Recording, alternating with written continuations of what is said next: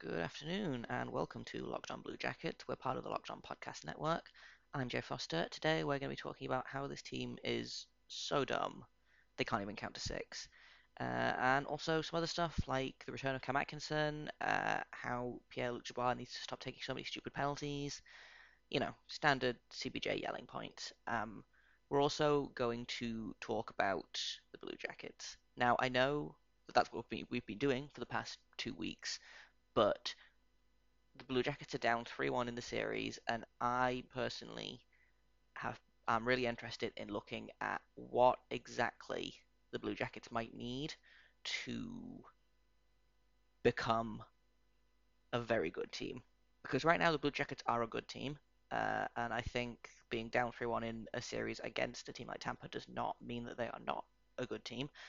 But I feel like they are maybe 2 or 3 pieces away from becoming a really good team. So we're going to talk a little bit about that later on. But first, we have to talk about the Game 4 loss. It was one of those games where I kind of saw the loss coming very early on. And I don't really have anything to back that up. I was speaking to a friend about halfway through the first period, and I predicted that the game was going to end 3-1 or 3-2, I think my prediction was, and ended up being 2-1, but for whatever reason, I never felt like the Blue Jackets were going to win the game. I don't necessarily think they played badly, but at no point in the game did I think, oh, okay, no, we're going to score another goal, we're going to come back, and everything's going to be fine. So let's talk about the disallowed goal first, because I feel like that threw them off more than they thought it would, because it kills a lot of momentum, especially a goal like this where the puck was in the zone fully like 55 seconds before the actual goal was scored, and then they called the offside, which, like, I get, that's fine. We've definitely done the opposite before. We've done that and had the goal called back. It's frustrating, and I get why it's frustrating. And I think it killed a lot of the early momentum of the game. And then obviously very early in the second period, we were down 2-0, and we just couldn't really seem to get together enough. It feels a lot like what I've been talking about with the past couple of games, where guys don't know who they're playing with, and that's having some chemistry issues. I think it got a little bit better last game. Obviously getting Cam Atkinson back really helped. That line I thought was really good, the Cam Atkinson line. And then we swapped Devon Shaw out for Kevin Stenlund, who I actually really liked. I thought the fourth line had a really strong game. But that's the problem, isn't it? Like, if your fourth line is your best line, then I feel like you need to do something about that. And the other thing that I wanted to talk about is that just that too many men penalty was so dumb. Like, I've followed the Blue Jackets since 2014. Like, I've seen a lot of dumb things.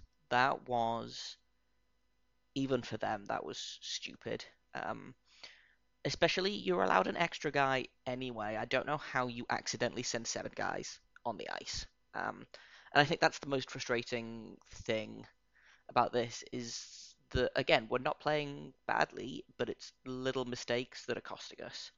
It's one turnover, ends up in the back of the net, and suddenly, we're down 3-1.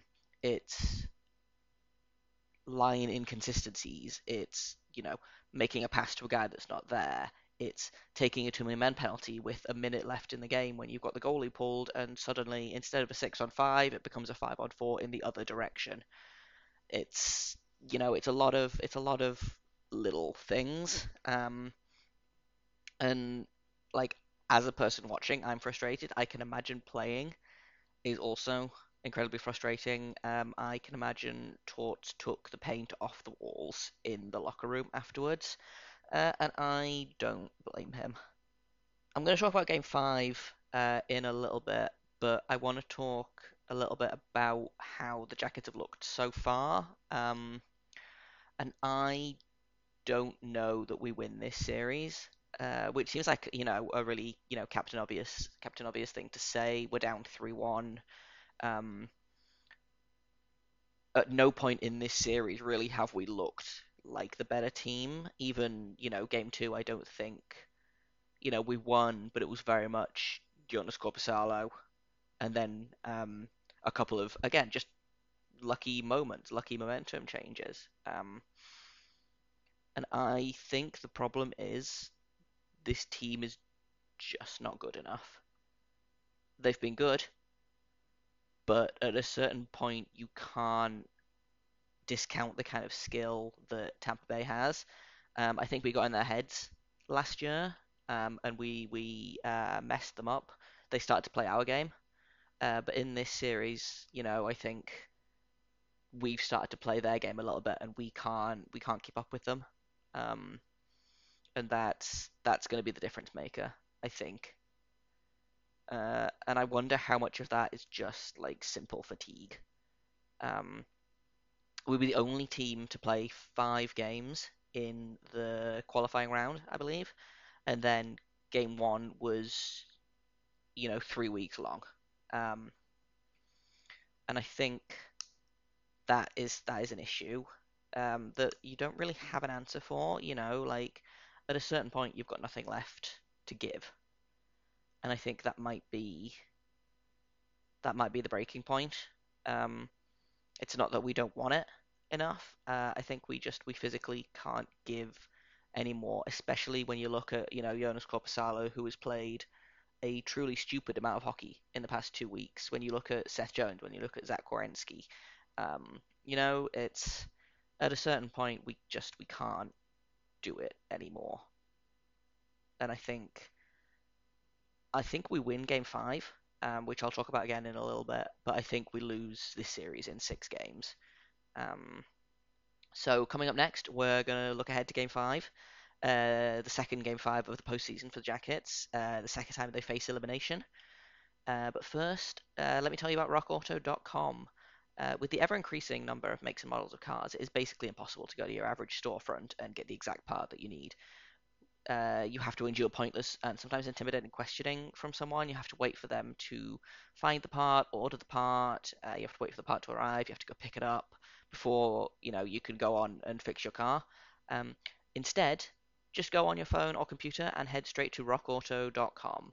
RockAuto.com is a family business. They've been doing this online for 20 years, and they have everything from engine control modules and brake parts to tail lamps, motor oil, and even things like new carpets. If you can imagine it on or in your car, RockAuto.com probably stocks it. And best of all, prices at RockAuto.com are always reliably low, no matter if you're a professional looking to stock up your own garage or a DIYer just looking to fix your car. So go on over to RockAuto.com right now and see all of the parts that are available for your car or truck. Make sure that you write Locked On in the How Did You Hear About Us box so they know that we sent you. Amazing selection, reliably low prices, all the parts your car will ever need, RockAuto.com. Remember, you can find Locked On Blue Jackets on Twitter at @LO_BlueJackets. You can find me on Twitter at @JayTheGoalie, all one word. And you can find this podcast wherever you get your podcasts every weekday morning. So, we have Game 5 tomorrow. It's in, 22 hours at the time of recording this. So far in this postseason, the Jackets, I think, have responded well to pressure and have bounced back well from losses. They got shut out in Game 2 versus the Leafs. They came back. They came back in the next game to come back from a 3-0 deficit to win 4-3 in overtime. They lost a 3-0 lead, 4-3 in overtime with 4 minutes left in the game for Game 4, and then they came back in Game 5 with another shutout. They came back after a 5 overtime loss to win the next game 3-1. I would not be surprised if tomorrow the Blue Jackets come out and just put everything they have into Game 5. And I think the problem with that is that, yeah, okay, we'll win it, but I worry that what they will do is they will put everything into Game 5 and then be like, oh, well, now we have to play Game 6. And if they win Game 6, then they have to play a Game 7 less than 24 hours later. And I think sometimes teams make it to the next round and they're just too beat up to go any further, which is fine.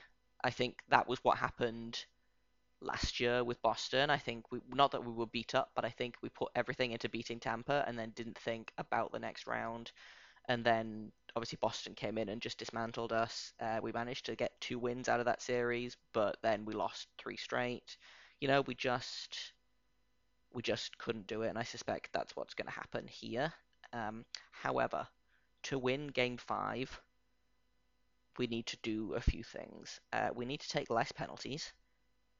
Looking directly at Pierre-Luc Dubois when I say that. Like, I know that he doesn't kill penalties, but if he could stop trying to murder the other team, I would like that very much. I thought that hit was, again, I don't think it was like a malicious, dangerous hit, but I think it was stupid. And it could very easily have gone a lot worse than it did. I didn't love Foligno's hit on Sergachev that didn't get called for a penalty, I don't think. Our penalty kill is good, but that does not mean that we can get away with taking taking stupid penalties. And, you know, if we're going to keep doing that, eventually the dam is going to break. We've proven that apparently we can only have one good power play a game, so we need to really focus on even strength, and we need to focus on line consistency for even strength, which is something else that you can't do if you keep taking penalties like that. In terms of line consistency, I really liked the 4th line. I've talked about that a little bit already. I would keep the 4th line together. The 3rd line, which was Jenna, Foligno, and Gus Nyquist, was not great. I liked having Riley Nash on the wing. I thought that was better because it gives us an extra face-off option. The thing is, like, it's just like little tweaks. Mostly keep things the same. The defense, I have no problems with the defense. I personally am sad that we haven't seen more of Marcus Nudavara, because I think he plays really well with Ryan Murray.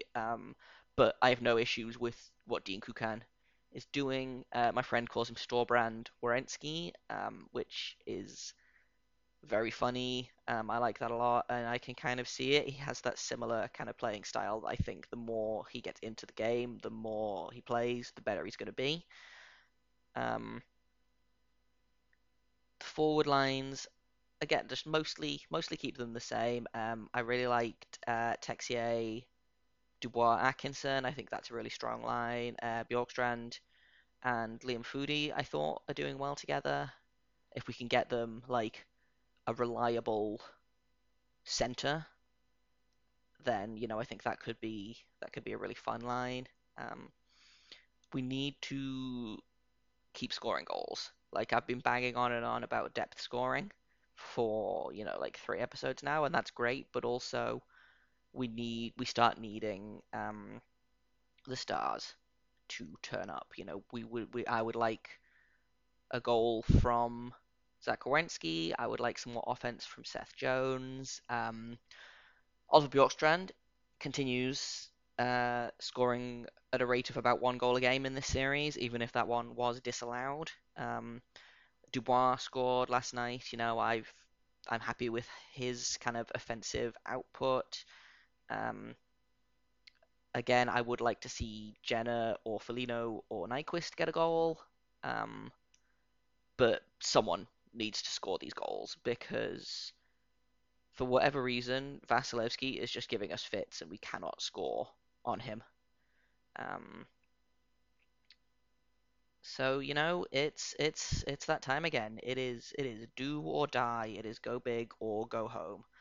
And I think tomorrow the Blue Jackets go big, But I think on Friday we go home, which sucks, but I'm extremely proud of how they've played in this postseason.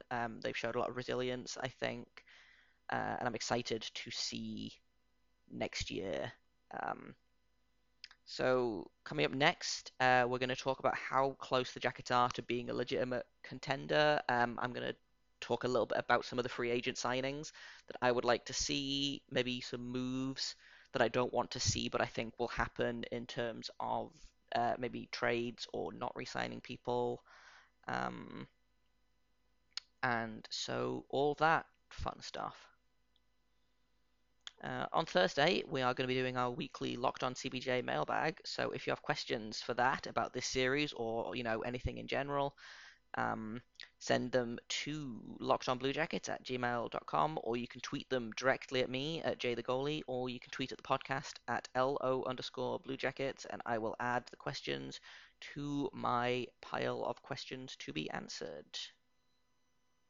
Okay, so we've got to talk about what comes next season, what this off-season kind of has in store for the Blue Jackets, which feels a little bit like tempting fate. I have done this once before. A few seasons ago, we were about to be eliminated from the playoffs. We were down 2-0 against the Flyers in the third period. I think I turned it off because it was 2:30 in the morning, and then I had a lot of feelings about the end of the season. And then my friend texted me back and was like, "You're an idiot, check the game." And they won 3-2 in overtime. So, therefore putting off their playoff elimination by like one or two games. And so, I feel like if I go all out now in terms of, oh, we should get this player, we should trade this guy, this is what's going to happen, then they will come back and win the series. And then I will have to eat my words, which, I will not be mad about per se, but man, it would be nice if I could use my psychic powers for good sometimes. So the biggest thing on my mind right now is I would like a scoring winger to play with Pierre-Luc Dubois. And the big free agent signing this offseason is going to be Taylor Hall. And I have been making jokes about this basically all season. I assumed that he would stay in New Jersey and sign a big deal there, and then he'd have not a great season by Taylor Hall standards. Went to Arizona, didn't do a ton there, and they're about to be, unceremoniously knocked out of the playoffs by the Avalanche, which, is not too embarrassing, I don't think, considering the Avalanche is everything. But I would love Taylor Hall on my team. I don't know that Tortorella would love a Taylor Hall kind of player, but I think, Taylor Hall and Pierre-Luc Dubois and Cam Atkinson on a line could be mucho fun.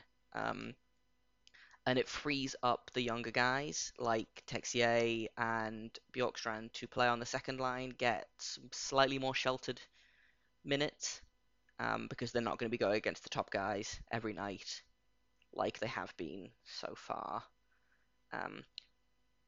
Do I think we get Taylor Hall? I don't know. I think potentially yes, but we also have to look at how much money is he going to ask for, which I don't think he's going to get as much as he wants due to a bunch of different reasons. He had a fairly bad season. Every game the Coyotes lose, he loses money. The global pandemic is a huge thing. Obviously, we're talking about potentially a flat cap and an internal cap. I think the Penguins' internal cap is going to be like 70 million next season, which is just bonkers for a team that good. So I think if we want to keep Seth Jones and Werenski and Cam Atkinson, and then we have to pay Pierre-Luc Dubois, we have to pay Josh Anderson, who, again, I think gets probably a bridge deal because he had a really good season last season, and then this season he was bad and also injured. So I think he probably gets, a 2-year or a 1 or a 2-year kind of like show me contract, which, I'm fine with. But I think he gets paid like the big bucks if he does that in 2 years. So I don't know that Taylor Hall can necessarily fit into the cap space of this team, but I would really like it. Jarmo Kakalainen, if you're listening, I've been really good this year, and I would like an expensive free agent, please. Something else we need is a second-line centre, frankly, or we need an offensive second-line centre. I think Jenner is a perfectly serviceable checking centre. I don't know what's going on with Wenberg. He was supposed to be our 1C, and then he just kind of fell off a cliff. I think injuries have had something to do with that, but I don't see him in the long-term Jackets future. I suspect he might get exposed in the Seattle draft. I don't think he goes to Seattle. I think we lose Ryan Murray to Seattle, which is not what I want to happen, but we have to lose someone, and so I think it's going to be him. But I don't think Alexander Wenberg is as irreplaceable as we thought he was a couple of seasons ago. And if we trade him and, a prospect or a pick for a slightly younger, cheaper, more offensively minded center, I think that might be worth doing. I think I don't know that we keep Korpisalo and Elvis by the end of next off season. So by the 2021 off season, I think one of them goes. I think one of them signs a big contract here, and the other one goes to sign a big contract somewhere else.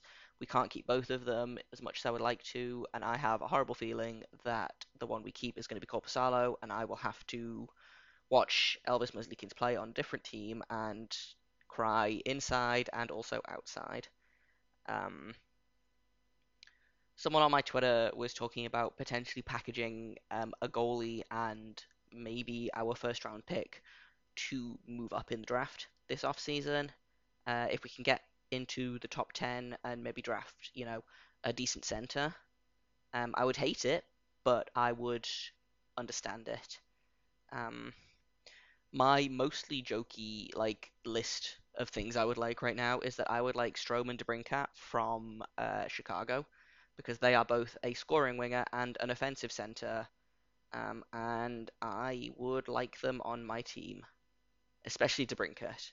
I think if we can't get Taylor Hall, I think if you put DeBrincat on Dubois' left side, put Cam on his right side, and just watch them go, I think that would be just incredible amounts of fun. Again, not going to happen, but a guy can dream. Okay? And I think that's all we have time for today. Okay, tomorrow we're going to do things a little bit differently. We are going to take a page from Locked On Kings, and we are going to have a look around the playoffs at the ex-Blue Jackets that are still there, look at how they're doing, and maybe, talk a little bit about whether they would have been as successful on our team. So I think that'll be fun. Again, mentioning Locked On Kings, after you've listened to this, I mentioned it yesterday, but I really do recommend going to listen to Friday's episode of Locked On Kings, where Sarah Avampado talks about the Bailey situation. I think it's a really good explanation of what's going on, and also, she doesn't pull any punches in terms of what the Kings need to do to make that situation better. And it's a really good 20-25 minutes of podcasting. So when you're done here, go listen to that, and I will see you tomorrow.